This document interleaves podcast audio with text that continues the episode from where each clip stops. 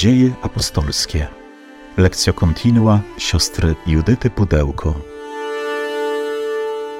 Moi drodzy, witam bardzo serdecznie i przechodzimy sobie powoli do kolejnego fragmentu dziejów apostolskich, do ewangelizacji Samarii, którą już rozpoczęliśmy tydzień temu.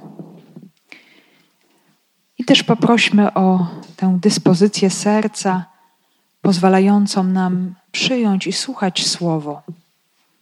Słowo jest rzeczywistością dynamiczną, ciągle nową, pomimo że w zapisie wyrazowym mamy mm, opisy wydarzenia, które może już dobrze znamy w Piśmie Świętym, ale ponieważ my ciągle jesteśmy inni, ciągle przeżywamy inne, nowe sytuacje w naszym życiu, dojrzewamy, zmieniamy się, to to słowo zawsze nas spotyka na nowo i może zawsze stanowić jakąś nową odpowiedź, jakieś światło, które nam objawia działanie Pana Boga w naszym życiu.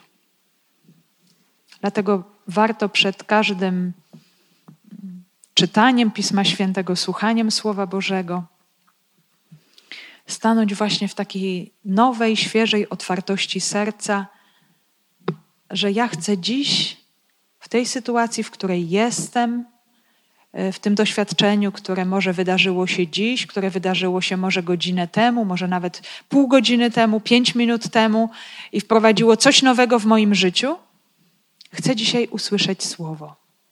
Chcę zobaczyć, co dzisiaj mówi mi Pan.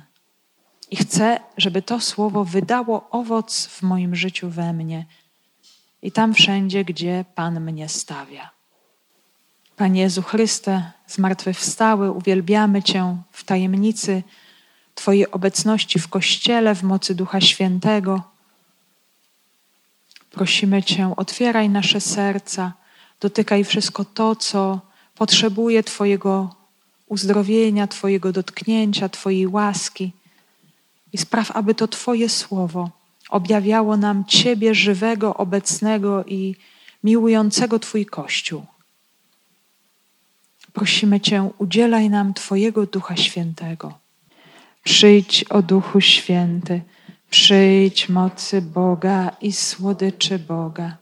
Przyjdź Ty, który jesteś poruszeniem i spokojem zarazem. Odnów nasze męstwo, wypełnij naszą samotność pośród świata. Stwórz w nas zażyłość z Bogiem Przyjdź, duchu, z przebitego boku Chrystusa, krzyżu. Przyjdź z ust zmartwychwstałego. Jesteśmy w kolejnej dużej części dziejów apostolskich, tak jak już pamiętamy ostatnim razem. Wychodzimy z Jerozolimy, żeby iść aż po krańce świata. Oczywiście od razu na tych krańcach świata się nie znajdziemy, ale idziemy z Jerozolimy w kierunku Antiochii. Już przemierzyliśmy kawałek drogi, ale jeszcze do tej Antiochii jest całkiem kawałek. Później nastąpią już podróże misyjne świętego Pawła i jego dojście aż do Rzymu, ale my jeszcze na razie jesteśmy dopiero co po wyjściu z Jerozolimy. Także zawsze możemy sobie spojrzeć na mapę e, Imperium Rzymskiego, możemy zlokalizować mm, prowincję Syrię, Palestynę z Jerozolimą, zobaczyć, gdzie leży Antiochia. Antiochia syryjska to jest nasz kolejny punkt, do którego będziemy chcieli dotrzeć. Będziemy chcieli zobaczyć, jak Pan przez swego ducha ustanowi tutaj Kościół.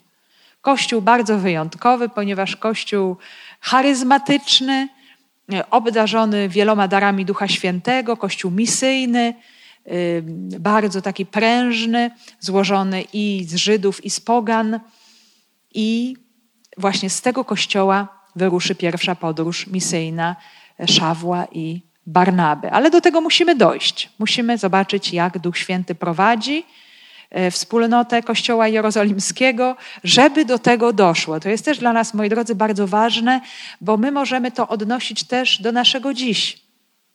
Że może wychodzimy skądś, że może coś musi, musi się w naszym życiu dokonać, w naszym osobistym życiu, czy w życiu naszych wspólnot, czy w życiu parafialnym, czy w życiu, no nie wiem, ogólnokościelnym, i jest to zawsze jakiś proces, który ma swoje etapy, że nigdy do tego ostatecznego celu my nie dochodzimy w jednym momencie. Duch Święty daje to prowadzenie bardzo stopniowe i Księga Dziejów Apostolskich w sposób cudowny nam to pokazuje, jak to się dokonuje. Jeszcze będziemy sobie to wszystko e, przypominać. E, więc mamy ten nasz fragment ewangelizacji, najpierw Samarii, później zdobycia Szawła, ewangelizatora, zdobycie Korneliusza, rozwój kościoła w Antiochii i w końcu też ten moment, w którym Bóg objawi swoją moc wobec kajdan Piotra, wobec nienawiści Heroda i potem otworzy przestrzeń na pierwszą podróż misyjną, o której będziemy sobie czytać już w XIII rozdziale dziejów apostolskich. I w tymże naszym fragmencie mamy przede wszystkim mowę o ewangelizacji Samarii. Jeszcze to sobie za chwileczkę przypomnimy. To, co się już wydarzyło y, w tym miejscu i co się też wydarzy dzisiaj. Już mówiliśmy o tym, że Samarytanie zostali zewangelizowani. Usłyszeliśmy, że pojawił się tam bardzo tajemniczy człowiek, magik, Szymon. Zobaczymy, co dzisiaj się dokona też w tej sytuacji, jaka nauka też dla nas będzie z tego słowa. I później, mm, już w kolejnym fragmencie, następnym razem będziemy czytać o dalszych wielkich znakach, wielkich dziełach ewangelizacji Filipa, jednego z grupy siedmiu. Więc cały czas przypominamy sobie i pamiętamy o tym, że mm, Szymon, że przepraszam, Szczepan został w sposób bestialski zamordowany, został zlinczowany, został ukamienowany po bardzo niesprawiedliwym osądzie, po nieprawych oskarżeniach, że umierał tak jak Chrystus, przebaczając swoim wrogom, E, I to wszystko spowodowało prześladowanie pierwotnego kościoła, jego rozproszenie. Uczniowie udali się do różnych miejsc, osad, e, przekroczyli granice Jerozolimy, nawet przekroczyli e, granice Judei. I jeden z grupy siedmiu, czyli możemy powiedzieć przyjaciel, towarzysz Szczepana, udał się ewangelizować Samarię. I zaskakująco ta ewangelizacja tego człowieka, który, jak pamiętamy, był przeznaczony do posługi stołów, do pracy charytatywnej, byśmy powiedzieli pracownik socjalny, ma wielką wiarę, ma wielką e, otwartość na dary Ducha Świętego, głosi z mocą Jezusa Chrystusa i otwiera na wiarę Samarytan. I zaczynają się dziać właśnie rzeczy wielkie, ponieważ Samarytanie wierzą, nawracają się i przyjmują chrzest. Jest tam również e, człowiek bardzo niezwykły, dziwny, e, nawet podejrzany. Szymon, magik, mag, człowiek zajmujący się magią, e, widzi właśnie w Filipie wielką moc i on również nawraca się i przyjmuje chrzest. I zobaczmy, co dzieje się dalej. Z dziejów apostolskich. Kiedy apostołowie w Jerozolimie dowiedzieli się, że Samaria przyjęła Słowo Boże, wysłali do niej Piotra i Jana, którzy przyszli i modlili się za nich, aby mogli otrzymać Ducha Świętego. Bo na żadnego z nich jeszcze nie stąpił. Byli jedynie ochrzczeni w imię Pana Jezusa. Wtedy więc kładli apostołowie na nich ręce, a oni otrzymywali Ducha Świętego. Kiedy Szymon ujrzał, że apostołowie przez nakładanie rąk udzielali Ducha Świętego, przyniósł im pieniądze. Dajcie i mnie tę władzę, powiedział, aby każdy, na kogo położę ręce, otrzymał Ducha Świętego. Niech pieniądze Twoje przepadną razem z Tobą, powiedział mu Piotr, gdyż sądziłeś, że dar Boży można nabyć za pieniądze. Nie masz żadnego udziału w tym słowie, bo serce Twoje nie jest wprawe wobec Boga. Odwróć się więc od swego zła i proś Pana, a może ci odpuści zamiar Twego serca, bo widzę, że jesteś żółcią gorzką i w więzach nieprawości. A Szymon odpowiedział: Módlcie się za mną do Pana, aby nie spotkało mnie nic z tego, co by wiedzieliście. Kiedy dali świadectwo i opowiedzieli słowo Pańskie, udali się w drogę powrotną do Jerozolimy i głosili Ewangelię w wielu wioskach samarytańskich. Kiedy apostołowie w Jerozolimie dowiedzieli się, że Samaria przyjęła Słowo Boże, wysłali do niej Piotra i Jana, którzy przyszli i modlili się za nich, aby mogli otrzymać Ducha Świętego. Także już wiemy o tym, że Samaria się nawraca i dzieje się to nie dzięki kogoś z, z grona dwunastu apostołów, tych najważniejszych, pierwszych, którzy byli przy Jezusie, którzy bezpośrednio od Niego otrzymali mandat misyjny, ale od człowieka możemy powiedzieć takiego z drugiego szeregu, Filipa, pracownika socjalnego, który pracował ramię w ramię ze Szczepanem w obsługiwaniu stołów wdów. I tenże Filip idzie do Samarii, ewangelizuje miasto, opowiada o Jezusie Chrystusie, dzieją się wielkie rzeczy i Samarytanie otwierają się na wiarę. I okazuje się jednak, że to nawrócenie się ludzi spoza wspólnoty żydowskiej, bo też mówiliśmy sobie o tym, że Samarytanie stanowili jakąś taką bardzo specyficzną nację, że z jednej strony byli to ludzie, którzy posiadali korzenie żydowskie, ponieważ byli to ludzie pochodzący etnicznie z pokoleń północnych y, ludu Izraela, tych pokoleń odłączonych od królestwa Judy po śmierci króla Salomona, potem też uległych wpływom pogańskich z powodu najazdu asyryjskiego. Tam nawieziono mnóstwo obcych ludów, pięć różnych obcych ludów z ich bóstwami na tereny Samarii. Nawieźli Asyryjczycy, wywożąc mieszkańców y, tego miejsca w głąb Asyrii. Nastąpiło takie wymieszanie, które też doprowadziło do wprowadzenia obcych kultów, także mieszkańcy Samarii oddawali cześć Bogu jedynemu na równi z innymi bożkami. I z tego względu byli uważani przez mieszkańców Judy i Jerozolimy za heretyków, za pogan, za ludzi no, niewłaściwie wierzących. Oni nimi pogardzali. Nie chcieli mieć z nimi nic wspólnego. Pamiętamy o tym również z Ewangelii, że Żydzi nie chcieli mieć kontaktu z Samarytanami. Także była to pewna nacja taka oddzielona.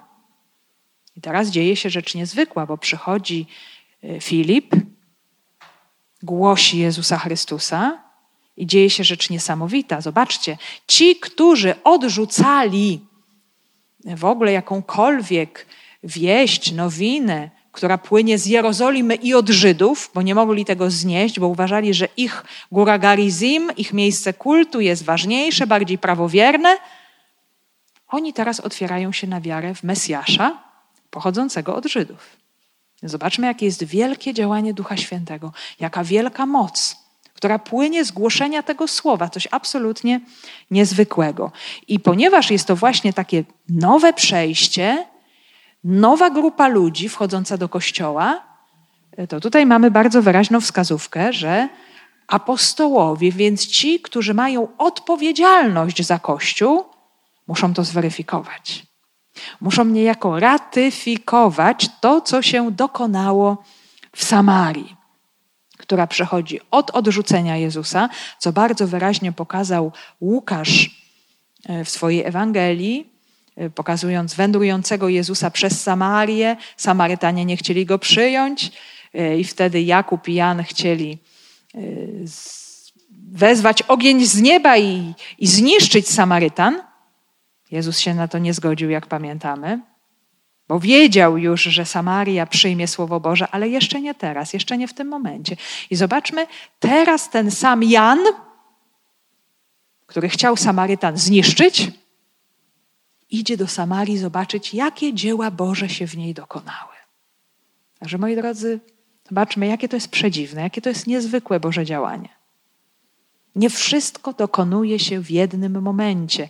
Bardzo często jest tak, nie wiem czy tego doświadczacie, bo ja tego doświadczam nieustannie, że nawrócenie człowieka, przemiana jego serca, przemiana mojego serca, kogoś innego, jakaś zmiana, która się w człowieku dokonuje, zrozumienie działania Bożego, dokonuje się w swoim czasie. I my nie możemy tego wymusić o tak pstryknięciem to jest działanie Ducha Świętego i to jest zgoda człowieka. I Jezus o tym oczywiście wiedział, nie wiedzieli o tym na początku jego uczniowie. Chcieli od razu unicestwić Samarytan. Jezus się nie zgodził na to unicestwienie. No i teraz mamy właśnie efekt, że Samarytanie otwierają się na Ewangelię, przechodzą od odrzucenia do przyjęcia Jezusa. Tam już oczywiście mogli też być inni ludzie, którzy już w jakimś sensie przyjęli y, Samarytanka i głoszenie Samarytanki. Oczywiście to był taki, taki znak, taki objaw działania ducha, no ale nie, nie jest powiedziane, że wszyscy Samarytanie przyjęli Ewangelię. Więc jak najbardziej Jezus sam rozpoczął dzieło ewangelizacji Samarytan, natomiast uczniowie doprowadzają to dzieło mm, do pełni. I apostołowie przybywają i modlą się. I to jest właśnie pierwszy taki znak ich obecności, ich modlitwa, ponieważ wszystko to, co otrzymuje człowiek od Boga, jest łaską. Też, żebyśmy mieli taką świadomość, że Kościół właśnie nie posiadał jakiejś mocy, która była jego własnością, że apostołowie nie mieli tej siły sami z siebie, żeby dać coś komukolwiek, żeby dać komuś życie, żeby dać komuś wiarę, żeby dać komuś nadzieję, żeby kogoś otworzyć, przemienić. To nie jest władza człowieka. To może dać tylko Bóg. I zobaczcie, moi drodzy, że y, jeżeli dochodzimy do jakiejkolwiek rzeczywistości w kościele, zwłaszcza kiedy to ma być łaska sakramentalna, która coś bardzo mocno zmienia w życiu człowieka, to Kościół prosi o to. To jest bardzo intensywna modlitwa, żeby Bóg udzielił tej łaski. I jest to bardzo ważne, żebyśmy nieustannie sobie to uświadamiali i powracali w świadomości do tego, że tym, który daje nam łaskę, daje nam życie, jest Bóg. Nie ten człowiek, który jest jakimś dystrybutorem, tym, który rozdziela, tym, który głosi, tym, który sprawuje sakramenty. On nie jest dawcą. On jest tylko pośrednikiem. I dlatego Kościół, i to ciągle trwa, ma zwracać się do Boga w tej pokornej modlitwie: Boże, udziel nam łaski. Boże, udziel łaski tym ludziom, którzy tu przychodzą, tym, którzy jeszcze nie uczestniczą pełnie, którzy nie rozumieją, którzy nie wiedzą, którzy potrzebują umocnienia. No i właśnie tak, tak tutaj to widzimy, że apostołowie modlili się za nich, aby mogli otrzymać Ducha Świętego. I uwaga, moi drodzy, tutaj dochodzimy do bardzo, bardzo, ale to bardzo tajemniczego i trudnego momentu. Ponieważ Usłyszeliśmy ostatnio, że dzięki głoszeniu Filipa Samaria przyjęła Słowo Boże i przyjęli chrzest. Więc skoro przyjęli chrzest, to co otrzymali w związku z tym? Otrzymali Ducha Świętego, otrzymali dar życia wiecznego, otrzymali nowe życie w Chrystusie dla ich zbawienia. Więc może nas zastanawiać i dziwić to, że przybywają apostołowie z Jerozolimy i, z Jerozolimy i modlą się za nich, aby mogli otrzymać Ducha Świętego, bo na żadnego z nich jeszcze nie stąpił, byli jedynie ochrzczeni w imię Pana Jezusa. Jedynie ochrzczeni. Też chrzest, jak doskonale o tym wiemy, Kościół nas tego naucza, to jest właśnie ten moment, kiedy po raz pierwszy przyjmujemy Ducha Świętego. To On dokonuje nas, właśnie w nas tego wszczepienia w Chrystusa. On nas zanurza w mękę, śmierć i zmartwychwstanie Jezusa, bo to jest naszym chrztem. To jest ta rzeczywistość, do której dochodzimy przez wiarę i która w nas powoduje wręcz ontyczną zmianę, nieprawdopodobną zmianę. Im bardziej jesteśmy tego świadomi, tym lepiej. Bo oczywiście wszyscy wiemy o tym doskonale, że w większości przyjmujemy chrzest w czasie niemowlęcym, także nie mamy kompletnie świadomości, co się dzieje. Dowiadują się o tym rodzice i chrzestni na tyle, na ile uczestniczą świadomie w tym wszystkim, co się dzieje i wiedzą o tym i są potem nam to w stanie przekazać. Jeżeli nie są w stanie wiele nam przekazać, więc o tym nie wiemy, Wiemy jedynie, że coś się dokonało, że jesteśmy chrześcijanami, że uczymy się modlitw, uczymy się sposobu życia chrześcijańskiego, moralnego życia, a może nawet nie wiemy, że dokonało się w nas nowe stworzenie, że jesteśmy kompletnie kimś nowym, że ta nasza jedyna zwykła ziemska egzystencja, wynikająca z naszego naturalnego zrodzenia, została przemieniona w momencie chrztu na nowe boskie życie, że jesteśmy dziećmi Boga że otrzymaliśmy życie łaski, które powinno nieustannie w nas wzrastać w takim kierunku, żeby Chrystus objawił się w nas w całej pełni. Że to jest coś absolutnie niebywałego. Że to jest w ogóle rzeczywistość jakby nowego stworzenia, nowego narodzenia, nowego życia, którego nie jesteśmy sobie dać w stanie sami, tylko daje je nam Bóg w Jezusie Chrystusie, przez Jezusa Chrystusa w Duchu Świętym w momencie naszego chrztu. To nowe duchowe narodzenie. No właśnie, więc ten Duch Święty stępuje. Więc dlaczego tutaj jest powiedziane, że oni mieli dopiero otrzymać Ducha Świętego, bo na żadnego z nich jeszcze nie stąpił. To jest, moi drodzy, bardzo ciekawe. W dziejach apostolskich mamy bardzo różne momenty i sposoby mówienia, pisania o Duchu Świętym, co on robi, jak się objawia, kiedy stępuje. I na przykład mm, tutaj jest mowa o tym, że się manifestuje po chrzcie. Natomiast kiedy dojdziemy do rozdziału dziesiątego i pójdziemy do Cezarei z Piotrem, i, który będzie głosił karygmat o Jezusie Chrystusie w domu Rzymianina, poganina Korneliusza, to tamten Duch Święty stąpi jeszcze przed chrztem tych pogańskich ludzi. I oni zaczną mówić językami, zaczną prorokować, zaczną wielbić Boga, pewnie zupełnie nie rozumieją, co się z nimi stało. Więc ten duch działa na sposoby zupełnie niezwykłe, nieprzewidywalne. I teraz y, ci, którzy są odpowiedzialni za wspólnotę Kościoła, oni muszą być niezmiernie uważni i patrzeć, w jaki sposób ten Duch Święty działa, jak oni mają go iść za nim i go przekazywać ludowi. Czy przynajmniej y, katechizować lud i tłumaczyć mu, co się stało, co Duch Święty uczynił. Więc tam w przypadku Korneliusza Duch Święty stępuje wcześniej. Tutaj Wydaje się, Duch Święty wstępuje później, ale moi drodzy, to nie jest tak, że ten chrzest Samarytan był jakiś z defektem, nieważny, bez Ducha Świętego. To jest w ogóle niemożliwe, coś takiego. Więc mnie samej osobiście było trudno to zrozumieć, jak zaczęłam czytać ten tekst tak głębiej. Mówię, no jak to? To Duch Święty nie stąpił? Nie, zupełnie tutaj nie o to chodzi. Wydaje się, że Łukaszowi chodzi o to, że nie dokonała się swoista zewnętrzna manifestacja tego ducha.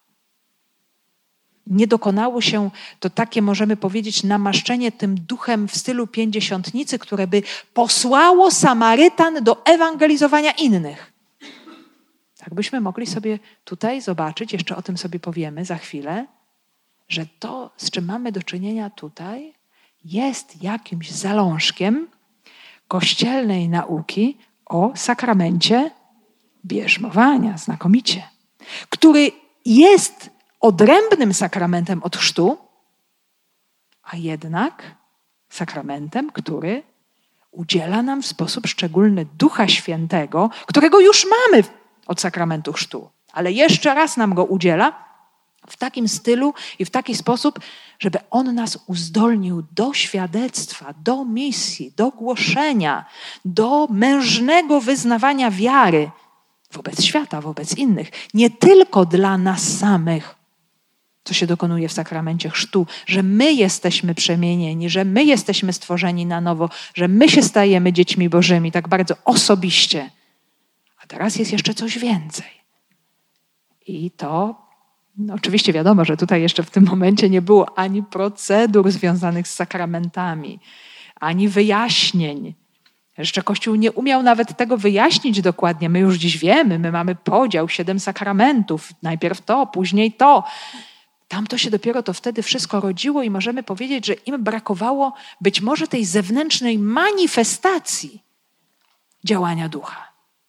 I dlatego potrzebowali tego, co, co moglibyśmy nazwać ratyfikacją ze strony Kościoła. Że przychodzą apostołowie, posłani przez Jezusa Chrystusa, modlą się, wykonują swoisty gest, nakładają ręce i jest zewnętrzne potwierdzenie, że ten duch wstępuje i jest obecny y, w życiu tych ludzi. Także to jest też, moi drodzy, bardzo ważne i bardzo piękne. Y, zobaczcie ten gest apostołów, o którym tutaj słyszymy. Wtedy więc kładli apostołowie na nich ręce, a oni otrzymywali Ducha Świętego. Także jest modlitwa i jest gest. Y, I też już o tym czytamy w Starym Testamencie, o tym geście nałożenia rąk, przekazania mocy, przekazania spuścizny, przekazania charyzmatów, przekazania darów, dziedzictwa z jednego pokolenia na drugie. Y, kiedy Mojżesz nakłada swoje ręce na Jozuego, przekazuje Jozuemu y, całą moc i dar prowadzenia ludu Izraela w imię Boga jedynego z ziemi niewoli do ziemi obiecanej. To się rzeczywiście dokonuje. Jozue otrzymuje wszystkie możliwe dary, wyposażenie, żeby tego dokonać i tego dokonuje. I tym największym darem, który jest w Kościele, tym darem przez duże dy, jest Duch Święty. Miłość osobowa samego Boga. Nic większego my nie możemy w tym życiu otrzymać poza Duchem Świętym. E, pamiętacie, jak Ewangelia Łukaszowa cudownie opowiada o rzeczywistości modlitwy, o rzeczywistości prośby, o, o, że prosimy o bardzo różne rzeczy Pana Boga i mamy prawo Go prosić o wiele rzeczy, bo On jest tym dobrym Ojcem, który nam udziela wielu dobrych darów. Jest o wiele lepszy niż ziemscy ojcowie i matki i zawsze da nam to, co dobre, i zawsze da nam Ducha Świętego. Tak, ta mm, nauka w Ewangelii Łukasza, nauka Jezusowa się kończy. Zawsze Ojciec udzieli Ducha Świętego tym, którzy o to proszą. To jest właśnie ten największy dar bo On nam pozwala rozpoznawać Pana Boga, Jego działanie. On nas oczyszcza, On nas uświęca, On nas przemienia, On nas uzdalnia do relacji z Bogiem, On nas uzdalnia do wszystkiego w życiu duchowym. Wszystko w życiu duchowym, wszystko w kościele, w sakramentach, w liturgii, totalnie wszystko się dokonuje w Duchu Świętym. Więc im bardziej jesteśmy otwarci na tego ducha, im bardziej prosimy o Ducha Świętego, tym bardziej to Boże życie się w nas rozwija. I to jest największy możliwy dar. Możemy prosić o wszystkie możliwe rzeczy i to będzie ciągle mało. Ale jeżeli będzie w nas dawca tych wszystkich możliwych rzeczy, czyli Duch Święty, no to już, moi drodzy, to już jest zupełnie inna sprawa. Więc my nie wiemy, jak to się dokonało i co się tam działo, ponieważ zobaczcie, Łukasz bardzo tak oszczędnie o tym mówi. Apostołowie kładli na nich ręce, a oni otrzymywali Ducha Świętego. Być może dokonywały się właśnie manifestacje tego Ducha, o czym my czytamy w różnych innych fragmentach dziejów apostolskich, między innymi właśnie w, y, podczas mm, spotkania Piotra z Rzymianami, z setnikiem Korneliuszem, z jego rodziną, że oni zaczynali właśnie mówić językami, prorokować, wielbić Boga. Być może właśnie tutaj to się zaczynało dziać. W tym momencie, kiedy Apostołowie na nich nakładali ręce, przekazywali z ogromną wiarą, z modlitwą, ze świadomością tego, że to jest dzieło Pana, przekazywali właśnie ten największy dar otrzymany od Jezusa Chrystusa, Ducha Świętego, czyli życie samego Boga.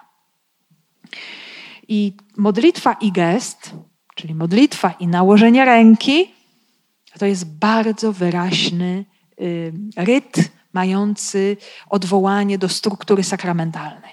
Moi drodzy, każdy sakrament ma swoją formę i materię, czyli ma słowo i ma pewien gest, czy pewien znak, y, czy pewną jakąś materię, y, coś, co możemy w jakiś sposób też fizyczny zlokalizować. I w związku z tym właśnie, tak jak sobie powiedzieliśmy przed chwilą, jak już sami żeście to zauważyli, być może tutaj mamy właśnie do czynienia y, z takim prototypem, zalążkiem tego, co my nazywamy w Kościele sakramentem bierzmowania, sakramentem, który się y, ujawnia czy dokonuje w człowieku już po Chrzcie Świętym, czyli po tym pierwszym przyjęciu Ducha Świętego, gdzie człowiek zostaje odkupiony, gdzie człowiek zostaje uwolniony od grzechu pierworodnego i od wszystkich grzechów, jeżeli ten sakrament przyjmuje człowiek dorosły i zostaje w człowieku zaszczepione życie Boże. I teraz wstępuje Duch Święty jeszcze raz, żeby człowieka uzdolnić do misji, do głoszenia, do dawania świadectwa, w odwadze, w zawierzeniu. Więc taka ogromna moc wynikająca właśnie z tego daru. Ale co się dzieje dalej w związku z tym? Cały czas pamiętamy o tym, że to jest Samaria, że właśnie się nawrócił człowiek bardzo niezwykły, który wzbudzał wielki zachwyt wśród mieszkańców Samarii i podziw i drżenie. Magik Szymon. Magik Szymon to wszystko widzi. Widzi apostołów, którzy przybywają, którzy kładą ręce i z ludźmi coś się dzieje. No i co w związku z tym? Kiedy Szymon ujrzał, że apostołowie przez nakładanie rąk udzielali Ducha Świętego, przyniósł im pieniądze. Dajcie i mnie tę władzę, powiedział, aby każdy, na kogo położę ręce, otrzymał Ducha Świętego. Już się tutaj uśmiechacie na samą myśl o czymś takim, że można było coś takiego zrobić, ale widać, że można było. I moi drodzy, dlatego, że człowiekowi mogą przychodzić do głowy bardzo różne pomysły, dlatego Łukasz, autor dziejów apostolskich, to zapisał, żeby wszystkich tych, którzy wchodzą do kościoła, którzy, czy nawet można powiedzieć, nawracają się po wielu latach bycia w kościele i nagle zaczynają widzieć niezwykłe rzeczy, które się mogą dokonywać z człowiekiem przez działanie ducha, żeby oni to zrozumieli w sposób właściwy. Więc mamy takie pouczenie tutaj przez negatywny przykład, dzięki któremu dowiadujemy się, że można wobec tego Ducha Świętego mieć niecne zamiary, że można go potraktować bardzo przedmiotowo i instrumentalnie. Więc dlaczego tak? Bo zobaczcie, moi drodzy, to nie jest tak, że człowiek, który nawraca się bo jest pewien impuls, bo jest słowo głoszone z mocą, które człowieka dotyka, nawet wręcz poraża, powala na ziemię. I człowiek mówi, tak, chce się nawrócić i mówi, tak, chce przyjąć chrzest. To nie znaczy, że ten człowiek w pięć minut stał się zupełnie kimś innym, kto nie ma już tych swoich wcześniejszych doświadczeń, grzechów, postępowania, działania, yy, zwyczajów, zachowań itp. itd. Więc pomimo że magik przyjął chrzest, ta jego mentalność jeszcze pozostała mentalnością magika. I zobaczcie, i tutaj bardzo wyraźnie to wychodzi, to się objawia. Bo co się dzieje?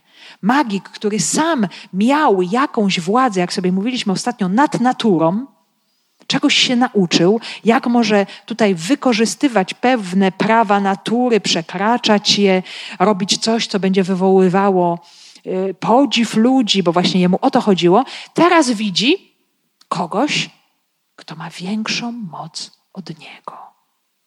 No, no, no więc taki człowiek co musi zrobić w takiej sytuacji? No, ja też tak chcę.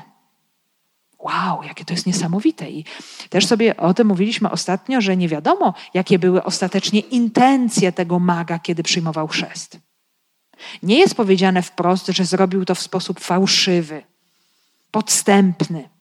Nie jest to powiedziane, ale zobaczcie, tutaj teraz objawiają się te jego intencje. Przychodzi, widzi zewnętrzne przejawy mocy i też tak chce. I chce zdobyć tą moc. I chce ją mieć. Tak jakby można było ją sobie zdobyć i sobie z nią robić, co się chce. I ją traktować na własny użytek. Tak jakby Ducha Świętego można było kupić za pieniądze. Tak jak rzecz. Tak jak jakieś umiejętności. Nabyte w szkole, jakąś technikę oddziaływania na ludzi. Także Szymon Mak rozumie to w taki sposób nie rozumie jeszcze wiary do końca. Nie wie, co to znaczy. i funkcjonuje, zobaczcie, według swojej mentalności. No i bardzo dobrze, że tak się stało, że to się objawiło, że to wyszło na jaw, że on szczerze powiedział: Ja chcę kupić Ducha Świętego, dajcie mi go, żebym miał tę władzę. No i bardzo dobrze. I dlaczego Szymon chce mieć Ducha Świętego? Ponieważ też chce innym móc rozdawać tę władzę, czyli te charyzmaty i te dary i tę moc. No i nie wiemy, co chce tutaj osiągnąć. Czy jedynie chce osiągnąć podziw ludzi, co czynią do tej pory, jak słyszeliśmy, że cała Samaria podziwiała go, zachwycała się nim, że on czyni wielkie dzieła Boże, że jest wielka moc Boża w nim, że miał po prostu władzę, wpływ i oddziaływanie na ludzi. Ale moi drodzy, to jest nie wszystko, bo można tak samo taką władzę bardzo dobrze wykorzystać w innych celach, mieć z tego dobry zarobek. Czyli teraz tak, ja mam tę władzę, ja ci ją dam, jak ty mi dobrze za to zapłacisz. Więc jeszcze tutaj taka możliwość istnieje, nie? że można tego Ducha Świętego przekazywać, charyzmaty sprzedawać.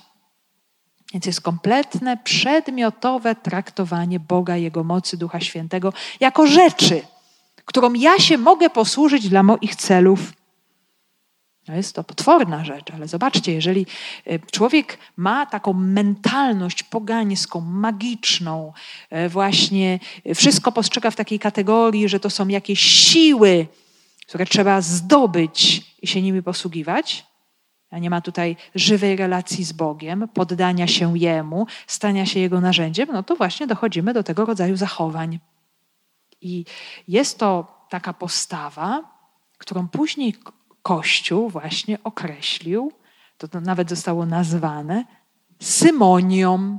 Szymon, Simon i potem Symonia, czyli handlowanie darami bożymi, a później, już w późniejszym okresie w kościoła, kiedy już to wszystko było bardzo ukształtowane i cała hierarchia, Symonia to było handlowanie urzędami kościelnymi.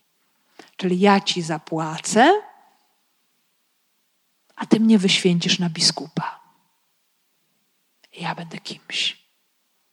To, to jest problem potem Kościoła w średniowieczu. Co y, ludzie mm, opisujący właśnie tę rzeczywistość mówią, to jest Symonia od maga Szymona, który jako pierwszy chciał kupić Ducha Świętego za pieniądze. Więc my się możemy dziś uśmiechać, dziwić, ale zobaczcie, coś takiego może być. Kiedy człowiek traktuje Boga instrumentalnie, kiedy się tylko koncentruje na zewnętrznych przejawach mocy, na czymś, co się dzieje. Wow, jakie to niesamowite. Że człowiek tak może powiedzieć i dzięki temu słowu uzdrowić kogoś, przemienić rzeczywistość. Powie i tak się dzieje. Ojej, ja też tak chcę. Co mam zrobić, żeby tak się stało? No na pewno nie kupić za pieniądze, bo Duch Święty jest darem, za którego nie da się zapłacić żadnej ceny. Można go tylko przyjąć z miłością, w wierze, w tym gorącym pragnieniu serca. Moi drodzy, pamiętacie, jak mówiliśmy dużo o Duchu Świętym, e, kiedy omawialiśmy Ewangelię Jana, że to jest ten, którego imię to jest Parakletos, czyli ten, który jest przywoływany, i przychodzi od razu natychmiast wobec tych, którzy z wiarą go przywołują. Przychodzi po to, żeby być naszym pocieszycielem, żeby być naszym obrońcą, kiedy tracimy wiarę, kiedy jest nam ciężko, kiedy ktoś nas prześladuje, kiedy szatan nas oskarża z powodu naszych grzechów, kiedy czujemy się słabi, bezsilni. Duch przychodzi i nie trzeba mu płacić żadnych pieniędzy w tym momencie. On po prostu przychodzi, ponieważ jest czystą miłością. I chce się nam dawać. Chce z nami być. Ale warunkiem jest właśnie to wiara. To czyste pragnienie serca. To prawdziwe odkrycie, kogo ja przyjmuję. Natomiast żadne inne rzeczy, rzeczy tego świata, postawy, przekupstwo, kombinacja, nic z tych rzeczy. Pan Bóg jest nieprzekupny. On odkrywa intencje serca człowieka i ucieka z tych sytuacji, w których człowiek próbuje nim manipulować. No i właśnie tutaj mamy, mamy taką namiastkę takiej manipulacji Panem Bogiem. I co na to Piotr? No już wiemy o tym po historii z Ananiaszem i Safirą w rozdziale piątym, że jak się dzieją różne komplikacje, to Pan Bóg udziela Piotrowi charyzmatu specjalnego. Bo on jest kim? On jest tym, który, zobaczcie, stoi na, na straży czystości wiary. To jest zadanie Piotra, to jest zadanie papieża. I reaguje. I to jeszcze w sposób niesamowicie mocny. On się nie patyczkuje. Słowa są bardzo mocne, one tutaj y, i tutaj, i w kolejnych wyrażeniach wręcz wyglądają na ekskomunikę. Niech pieniądze Twoje przepadną razem z Tobą, odpowiedział mu Piotr, gdyż sądziłeś, że dar Boży można nabyć za pieniądze. I dlaczego takie gwałtowne podejście Piotra? Z bardzo prostej przyczyny. Dlatego, że chodzi tutaj o mm, zagrożenie wykrzywienia wiary nie tylko Szymona Maga, ale również tych wszystkich Samarytan, którzy, zobaczcie, oni mieli wielki podziw wobec tego człowieka, wielki zachwyt. No jest niebywały człowiek, ma moc Bożą. On mógł mieć również potem wpływ i na innych, więc był niesamowicie duży problem y, i zagrożenie zniekształcenia wiary wielu. I wtedy Piotr, właśnie ten, y, ta głowa kościoła, ma niejako obowiązek reagować bardzo mocno. Nie! Nie można w ten sposób. Nawet jeżeli Szymonowi mogłoby się zrobić przykro, no już nie wiem jak, nieważne. Trzeba ratować jego i też wszystkich tych, którzy są dookoła. Bez względu na to, czy jest miło, czy jest niemiło.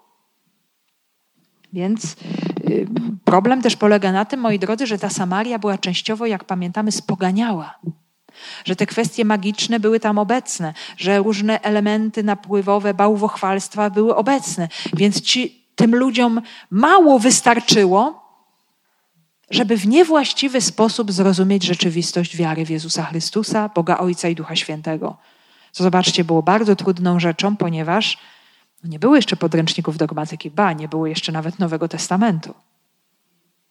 Więc to było rzeczą niesamowicie trudną, i dlatego tutaj ta reakcja Piotra musi być ekstremalnie mocna, dynamiczna, jasna i przejrzysta. No i właśnie tak się dzieje, nie? żeby cała Samaria no, nie stała się od razu po pięć, pięć minut po chrzcie sekciarską Samarią. No jest zawsze to niebezpieczeństwo. Zobaczcie, moi drodzy Państwo, że to się dzieje po dzień dzisiejszy. Jak bardzo często zdarza się, że ktoś, jakaś grupa pod wpływem kogoś, to, to była rzeczywistość już tworząca się w pierwszym wieku istnienia Kościoła i dalej, i dalej, i po dzień dzisiejszy, wpada w jakąś herezję. Czyli zaczyna postrzegać rzeczywistość wiary w sposób wybiórczy, bardzo subiektywny, niewłaściwy, no i się oddziela od wspólnoty Kościoła. Mamy mnóstwo takich rzeczywistości, mnóstwo sekt, które niby się odwołują do Jezusa Chrystusa, ale tak naprawdę kompletnie niewłaściwie rozumują i przyjmują wiarę, przyjmują prawdę. I po to jest właśnie Piotr, i on posiada szczególny charyzmat, szczególny dar łaski rozpoznania tych zagrożeń, nazywania ich po imieniu i reagowania. Nie? Czyli też takiego zwrócenia się bezpośrednio do człowieka, żeby go ocalić, żeby go uratować i żeby też uratować tych wszystkich, którzy są e, dookoła. E, I Piotr tutaj e, mówi o pieniądzach, jakie one są, jakim one są zagrożeniem. Niech pieniądze Twoje przepadną razem z Tobą, gdyż sądziłeś, że dar Boży można nabyć za pieniądze. Więc właśnie takie odniesienie tej mocy do rzeczywistości ludzkiej. Tak jak wiele rzeczy my możemy kupić za pieniądze w naszym życiu, nawet wspaniałych, wielkich, spektakularnych, wielu ludziom się wydaje, że wszystko można kupić za pieniądze, tylko wszystko ma swoją cenę. I trzeba tę cenę właściwie określić. Jak się tę cenę właściwie określi, no to już się da. Dzisiaj mamy też tę mentalność. Kiedyś też taka była. I tutaj jest ona obecna i ona nam się pojawia. I Piotr mówi: Nie. I ty sądziłeś właśnie, że dar Boży można nabyć za pieniądze. Zobaczcie, te pieniądze, one nam się tutaj jawią. Jest bardzo rzecz, myślę, ważna y, w ogóle w rozumieniu istoty Kościoła, moi drodzy, bo zobaczcie, mamy drugi wielki problem, od kiedy mówimy o problemach w pierwotnej wspólnocie Kościoła, i ten drugi wielki problem też jest związany z pieniędzmi. Pamiętacie historię Ananiasza i Safiry? Zasadniczo pieniądze to był tylko pewien motyw. A chodziło tak jakby, pamiętacie, o to pokazanie się, o pokazanie swojej pobożności, o zdobycie uznania. Czyli powiem, że oddałem pieniądze, ale ich nie oddałem, ale nikt się o tym nie dowie, bo praktycznie tego nie widać, a będę miał poważanie ludzi, tak jakbym był najuboższym człowiekiem we wspólnocie. A to nie jest prawdą. Czyli zobaczcie, tutaj to pomieszanie tej, e, tych pieniędzy z darami duchowymi również ma miejsce. Jest to straszna pokusa. I myślę, że to jest bardzo ważna rzecz, na którą my musimy ciągle patrzeć w kościele, bo y, pieniądze same w sobie nie są złe. To jest dar. To jest pewien środek, o którym też Łukasz mówi w swojej Ewangelii. Zdobywajcie sobie przyjaciół. Tą mamoną, która może być i nawet niegodziwa. Czyli czyńcie dobro. Czyńcie miłosierdzie ludziom. Wykorzystujcie te pieniądze w tym celu, żeby drugi człowiek miał to, co jest mu potrzebne żeby się dzielić tymi pieniędzmi z innymi, żeby służyć temu drugiemu tymi dobrami.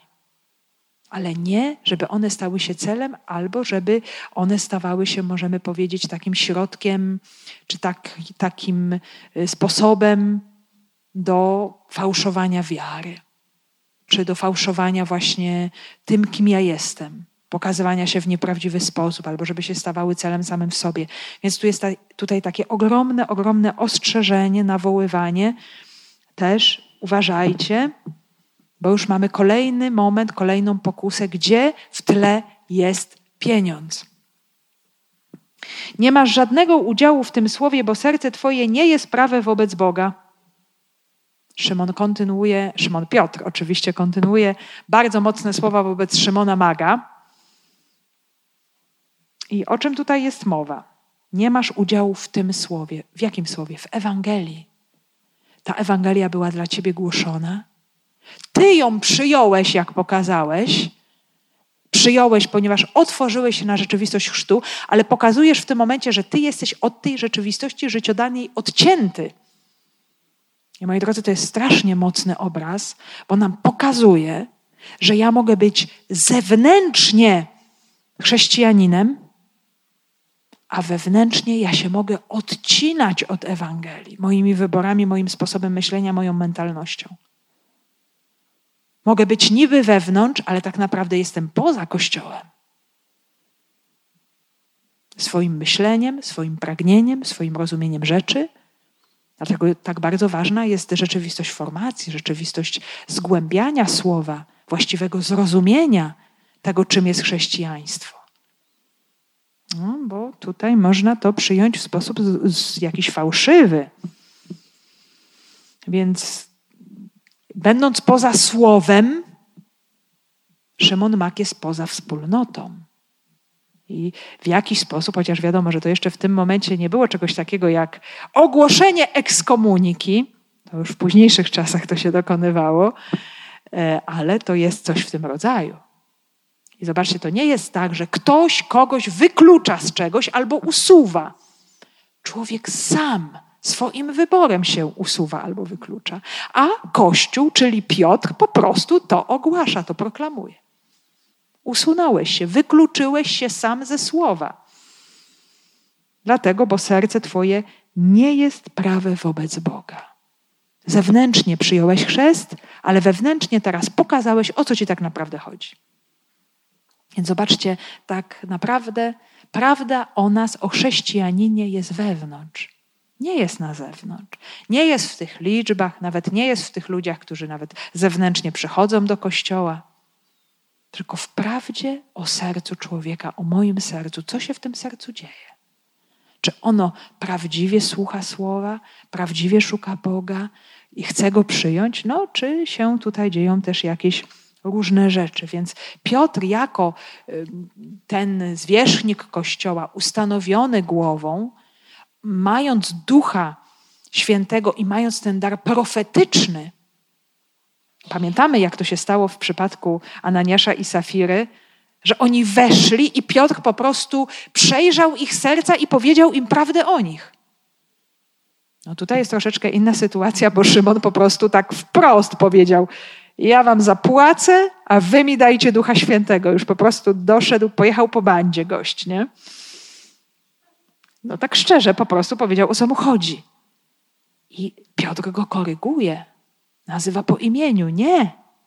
Człowieku, ty się wykluczyłeś, ty jesteś poza Słowem Bożym, ty jesteś w ogóle poza wiarą e, z takim podejściem do, do rzeczywistości. Odwróć się więc od swego zła i proś Pana, a może ci odpuści zamiar twego serca, bo widzę, że jesteś żółcią gorzką i w więzach nieprawości. Teraz zobaczmy, to jest bardzo ważna rzecz. Piotr nie po to mówi te twarde słowa, żeby Szymona podeptać, upokorzyć, zabić, wykluczyć, unicestwić, ale po to, żeby go zaprosić do nawrócenia. Żebyś człowieku żył, uratuj się z tej sytuacji, bo giniesz duchowo, bo umierasz, bo to jest straszna postawa, w jaki sposób ty traktujesz Boga i Jego dary. Y, więc chodzi o to, że musi się nie tyle w nim coś zmienić zewnętrznie, ale przede wszystkim ma się zmienić jego serce jego wewnętrzne podejście do sprawy. Nie? Czyli e, Szymon musi się zdecydować, czy otworzysz się na łaskę, która po prostu wywali z ciebie to twoje magiczne podejście do rzeczywistości i zaczniesz w końcu we właściwy sposób patrzeć na dary Boga i staniesz wobec nich w pokorze, no albo, mój drogi, nie masz nic wspólnego z tymi darami i się wykluczasz ze wspólnoty, z darów, do których wyszedłeś. Nie jesteś poza niejako ekskomunikowany. Więc y, to, co w tym momencie Szymon sobie zamyślił, ten jego pomyślunek dotyczący daru Ducha Świętego i kupienia go za pieniądze, no, to jest taka blokada nałożona Duchowi Świętemu i Słowu Bożemu w jego sercu. No pomimo, że on tego słucha, on w tym jest, on jest przy apostołach, też tak może być, że ja mogę zablokować Ducha Świętego. Mogę jakimś moim niewłaściwym wyborem, i po to mamy też Kościół, teraz już mamy nawet katechizm, mamy wszystko określone.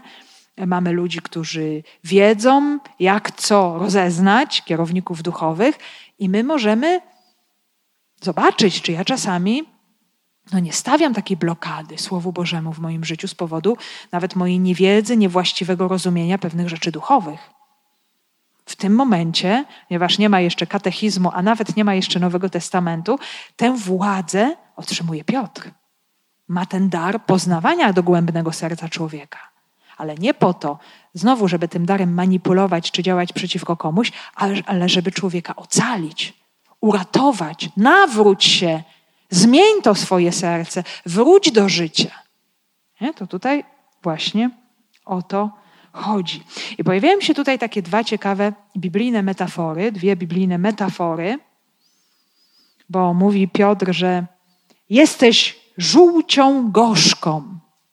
Druga metafora w więzach nieprawości. I co ciekawe, ta gorzka żółć, czy żółć i gorycz, czyli coś niesamowicie gorzkiego, coś, co Y, zobaczcie, jest wewnątrz w człowieku, nie na zewnątrz, jest wewnątrz ta żółć w nas. Jak ktoś miał problemy z żołądkiem i miał jakieś problemy z woreczkiem żółciowym, albo z żółcią, albo z jakimś właśnie przenoszeniem się żółci, cofaniem się żółci, to wie, jakie to jest nieprzyjemne, jaka gorycz w człowieku powstaje. To jest tak, jakby obraz, możemy powiedzieć, niewłaściwej postawy wewnętrznej, której nie widać na zewnątrz, ale która jest w człowieku. I teraz Księga Powtórzonego Prawa, ona identyfikuje tę gorycz i żółć, żółć i gorycz z bałwochwalstwem. I tak możemy też określić postawę maga, mm, który y, no, ma podejście magiczne do rzeczywistości. To jest bałwochwalstwo. To jest czczenie czy, czy, czy służenie mocom, jakimś mocom, którymi człowiek chce się posługiwać, a Bóg jest traktowany w, tym wszystkim instrumentalnie. Więc to jest właśnie ta gorycz, ta żółć, ta żółć i gorycz, która wypełnia serce człowieka. A Duch Święty, zobaczcie, to jest słodkie wino. Zupełnie coś innego Duch Święty przynosi. Pokój, radość, słodycz, piękno, delikatność, coś, coś zupełnie innego, zupełnie inne efekty. Y, I druga metafora to są więzy nieprawości. I dokładnie ten sam termin używa prorok Izajasz wtedy, kiedy mówi o poście, o tym poście właściwym, nie znów powierzchownym, zewnętrznym niejedzeniu, pokutowaniu, e, ponurej minie, żeby pokazać innym, ale jest tutaj mowa o poście, y, który zmienia relacje człowieka do człowieka, który sprawia, że człowiek mm, odwraca się od krzywdzenia innych, wydawania niesprawiedliwych wyroków, bo właśnie tym, tymi więzami nieprawości są złe czyny wobec innych. I zobaczcie, moi drodzy, to mógłby być skutek działania też maga Szymona, jeżeli on by rzeczywiście sobie chciał tego Ducha Świętego kupić, to co on by potem robił? On by manipulował ludźmi. No zresztą to wcześniej robił. Mając jakieś tam magiczne swoje siły, jemu o to chodziło, żeby manipulować innych, wprowadzać ich w niewłaściwe poznanie, wiedzę, okłamywać, bawić się z nimi. To jest krzywdzenie człowieka. Czyli zobaczcie, z jednej strony właśnie bałwochwalstwo, a z drugiej strony krzywdzenie drugiego. I Piotr, mając ten charyzmat prorocki, bardzo dobrze to odkrywa i odczytuje. No i jaka jest reakcja maga? A Szymon powiedział, odpowiedział: Módlcie się za mną do Pana, aby nie spotkało mnie nic z tego, co powiedzieliście. Także zaskakująco, Szymon przyjmuje to upomnienie i powierza się modlitwie wspólnoty i, i w modlitwie apostołów, czyli ufa jej bardziej niż swojej. Y, I my możemy sobie tutaj zadać pytanie, czy to faktycznie jest y, efekt tego słowa Piotra, słowa z mocą, tego napomnienia pełnego Ducha Świętego, że rzeczywiście ten człowiek zadrżał i się otworzył, czy może jeszcze, jeszcze jest taka druga możliwość, że on ciągle widzi w apostołach tych, którzy mają większą moc niż oni, no i tak lękliwie chce się tutaj też zabezpieczyć przed czymś, co mogłoby mu zagrażać, więc się wycofuje, więc się poddaje. Nie wiemy. My, jako czytelnicy, ludzie patrzący z zewnątrz, nie wiemy, jakie, jaka w tym momencie tutaj jest intencja Szymona ale co widzimy? Że Ewangelia demaskuje to magię i zwycięża magię i jest ponad nią i, i pokazuje y, no, jej zagrożenie. Jest silniejsza. Ta moc apostołów, moc ducha jest silniejsza niż moc magika. No i to jest bardzo ważne, żebyśmy też to odkryli, to zobaczyli, bo tego rodzaju postawy, poszukiwania, wśród ludzi niewierzących, zobaczcie, ile ludzi idzie w kierunku magii, bo chce jakiegoś wyjaśnienia swojego życia, bo chce jakiejś siły duchowej, na której może się oprzeć, i ludzie masowo chodzą do wróżek, horoskopy, różne dziwne rzeczy uprawiają, nie wierząc w Boga. Ale z drugiej strony, zobaczcie, można mieć też takie magiczne podejście, uważając się za człowieka wierzącego. Czyli opieranie się tylko na tych zewnętrznych przejawach mocy, na to, że Pan Bóg musi zadziałać tak, musi zadziałać tak, albo ja zadziałam tak, albo mm, patrzenie tylko od tej zewnętrznej strony może być tutaj równie wielkim zagrożeniem, jeżeli brakuje człowiekowi wiary i takiego przekonania, że to Bóg działa, a nie ja, że ja się Jemu poddaję. Czy On zadziała w sposób widoczny, czy On zadziała w sposób ukryty, to już jest Jego wola, a ja się po prostu Jemu pokornie poddaje.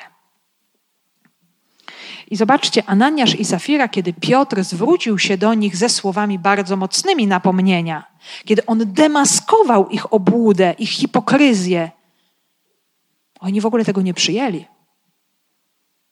Nie było tam słowa właśnie proszenia, nawrócenia, zmiany. Nawet Safira wręcz jeszcze powtarzała kłamliwe słowa. Tak, tak, tak, oddaliśmy wszystkie pieniądze, które były uzyskane ze sprzedaży naszych dóbr. Tak, za tyle sprzedaliśmy. Oczywiście, to jest wszystko prawda, więc nie było chęci nawrócenia. No i jaki mamy efekt? Śmierć. Oczywiście wiadomo, że y, nie chodzi tutaj zasadniczo o śmierć ciała, bo kiedy człowiek kłamie Bogu, niekoniecznie umiera od razu tak fizycznie, ale jest to obraz właśnie tej śmierci duchowej, że coś w człowieku umiera, że człowiek się sam zamyka na łaskę, na, na przemianę, że jest to blokada strasznie trudna. Bo człowiek żyje w jakiejś iluzji, w jakichś pozorach, czuje się świetnym w ogóle tutaj sługą Boga, wzorem prawie do naśladowania, którym jeszcze mogą się wszyscy tu zachwycać zewnętrznie, a tak naprawdę w rzeczywistości jest coś zupełnie innego. Jest to, jest to rzeczywistość bardzo, bardzo, bardzo niebezpieczna z duchowego punktu widzenia. Natomiast Szymon, zobaczcie, chce się nawrócić, czy przynajmniej wyraża taką chęć, prosi o modlitwę i nie umiera. Nie jest tu powiedziane, że padł martwy i został pogrzebany za chwilę, tak jak to było w przypadku Ananiasza i Safiry. Więc są to takie bardzo, bardzo mocne przykłady, dramatyczne wręcz przykłady, pokazujące, że e, człowiek przyjmujący wiarę jest narażony na bardzo wiele różnych pokus.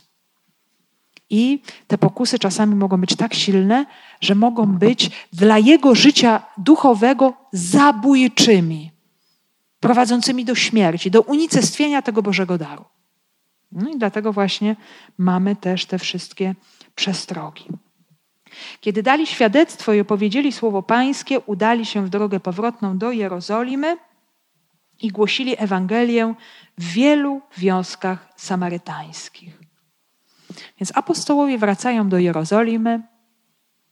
Tutaj jest mowa o tym, że dali świadectwo, powiedzieli słowo Pańskie, ale zobaczcie, moi drodzy, świadectwo dał zasadniczo sam Duch Święty. To świadectwo ono się dokonało na dwa sposoby. Po pierwsze, y, w tym samym y, znaku stąpienia, czy tej manifestacji Ducha Świętego na Samarytan, co zauważył Szymon Mak i co chciał sobie kupić, że oni otrzymywali Ducha Świętego, więc Duch Święty potwierdził i nawrócenie tych Samarytan, i potwierdził tak samo y, skuteczność działania apostolskiego, ich słowa, ich przepowiadania, ale zobaczcie, to było również i dla nich świadectwem. No i to świadectwo co sprawiło? Że oni sami zaczęli ewangelizować wioski samarytańskie. Że oni sami zrozumieli, nie tylko Filip, który szedł, wychodził, uchodził z tej Jerozolimy, ale również i oni, że Pan Bóg tego chce, że ich do tego wzywa. Więc no, jest to taka, można powiedzieć, nowy czas, niesamowita też otwartość na Ducha Świętego, na Jego działanie. No i bardzo, bardzo też konkretny efekt. Jest to, moi drodzy, właśnie takie też niesamowite. Zobaczcie, bo e, Jerozolima i Samaria były oddzielone od siebie przez całe wieki. Wręcz, nie, wręcz nienawiść była pomiędzy nimi, odrzucenie. Każdy postrzegał e, Boga, wiarę, jego działanie w sposób zupełnie inny. Był na tym tle ogromny rozdźwięk, ogromna wrogość. I teraz odkrywamy coś niesamowitego, że bo Jezus przychodzi w pierwszym rzędzie jako ten, który jednoczy pokolenia Izraela, rozproszone pokolenia Izraela. I to właśnie rozproszenie, ono jest widoczne przede wszystkim pomiędzy pokoleniami północnymi, Samaria i Galilea, i Królestwem Judy południem. Jezus jednoczy. I tutaj w tym momencie możemy widzieć to wypełnienie się misji Jezusa, że Samaria w tym akcie nawrócenia ona niejako się jednoczy z Jerozolimą, którą do tej pory odrzucała. Więc zobaczcie te wszystkie zapowiedzi, że Mesjasz zjednoczy Izraela, one się właśnie dokonują w taki sposób. Jest to, jest to przedziwne, jest to przepiękne. Nie? No i oczywiście Duch Święty czuwa nad wspólnotą, żeby ona nie skrzywiła się w wierze, żeby nie poddała się pewnym manipulacjom. Oczywiście wiadomo, że też ten, kto jest odpowiedzialny za wspólnotę, musi tutaj być niesamowicie otwarty na Ducha Świętego. I Piotr właśnie pokazuje nam taką otwartość, e, która mm, pokazuje nam też z jednej strony to właściwe rozumienie darów ducha, że Duch Święty to jest dar darmowy. Że miłość, przebaczenie, miłosierdzie, łaska to nie jest rzeczywistość, którą możemy sobie kupić, zarobić. Zobaczcie, to jest też kolejna sprawa jeszcze tutaj wynikająca, już bardzo taka duchowa i subtelna, że y, nawet człowiekowi y, wierzącemu bardzo tak uczciwie może się wydawać, że ja muszę sobie zarobić na zbawienie, ja muszę sobie zarobić na przebaczenie moich grzechów, więc ja będę tak pokutować, tak się starać, tak się modlić, odprawiać tutaj pokuty, nowenny, modlitwy, to może Pan Bóg mi przebaczy, to może Pan Bóg mnie uzna, to może Pan Bóg mi udzieli swoich darów. Zobaczcie, to może być taki rodzaj bardzo subtelnej symonii. Dary Pana Boga są darmowe. Zbawienie jest darmowe.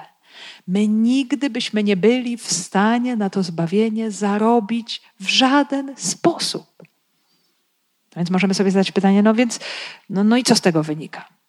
To z tego wynika, że my, otwierając się na ten absolutnie darmowy dar, ja chcę Ducha Świętego, ja chcę odkupienia, bo ja jestem grzesznikiem, ja, ja bez Boga nie przeżyję, umrę, po prostu moje życie będzie zniszczone.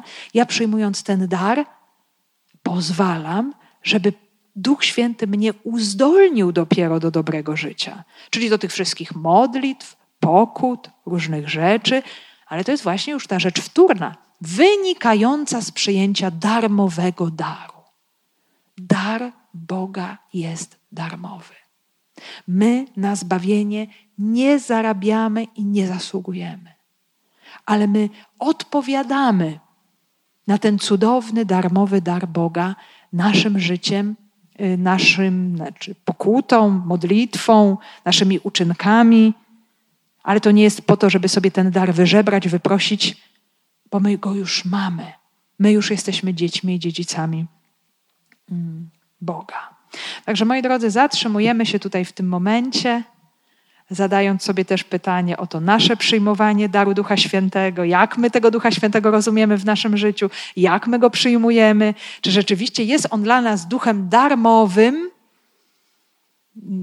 czy widzimy Boga jako dawcę bezinteresownego, i czy otwieramy się ciągle na, na te Boże dary, na dar Ducha Świętego, e, który chce nas przemieniać, prowadzić, który chce się też manifestować w naszym życiu. Właśnie przez sakrament bierzmowania, który myśli, że wszyscy już tu, jak tu jesteśmy, przyjęliśmy. Więc spróbujmy też jeszcze raz otworzyć się e, na tę łaskę, na to światło wypływające z tego słowa, e, czy chcę być obdarowanym tak darmowo, po to, żeby się dzielić y, również darmowo darem Ducha Świętego z tymi wszystkimi, do których Pan mnie posyła.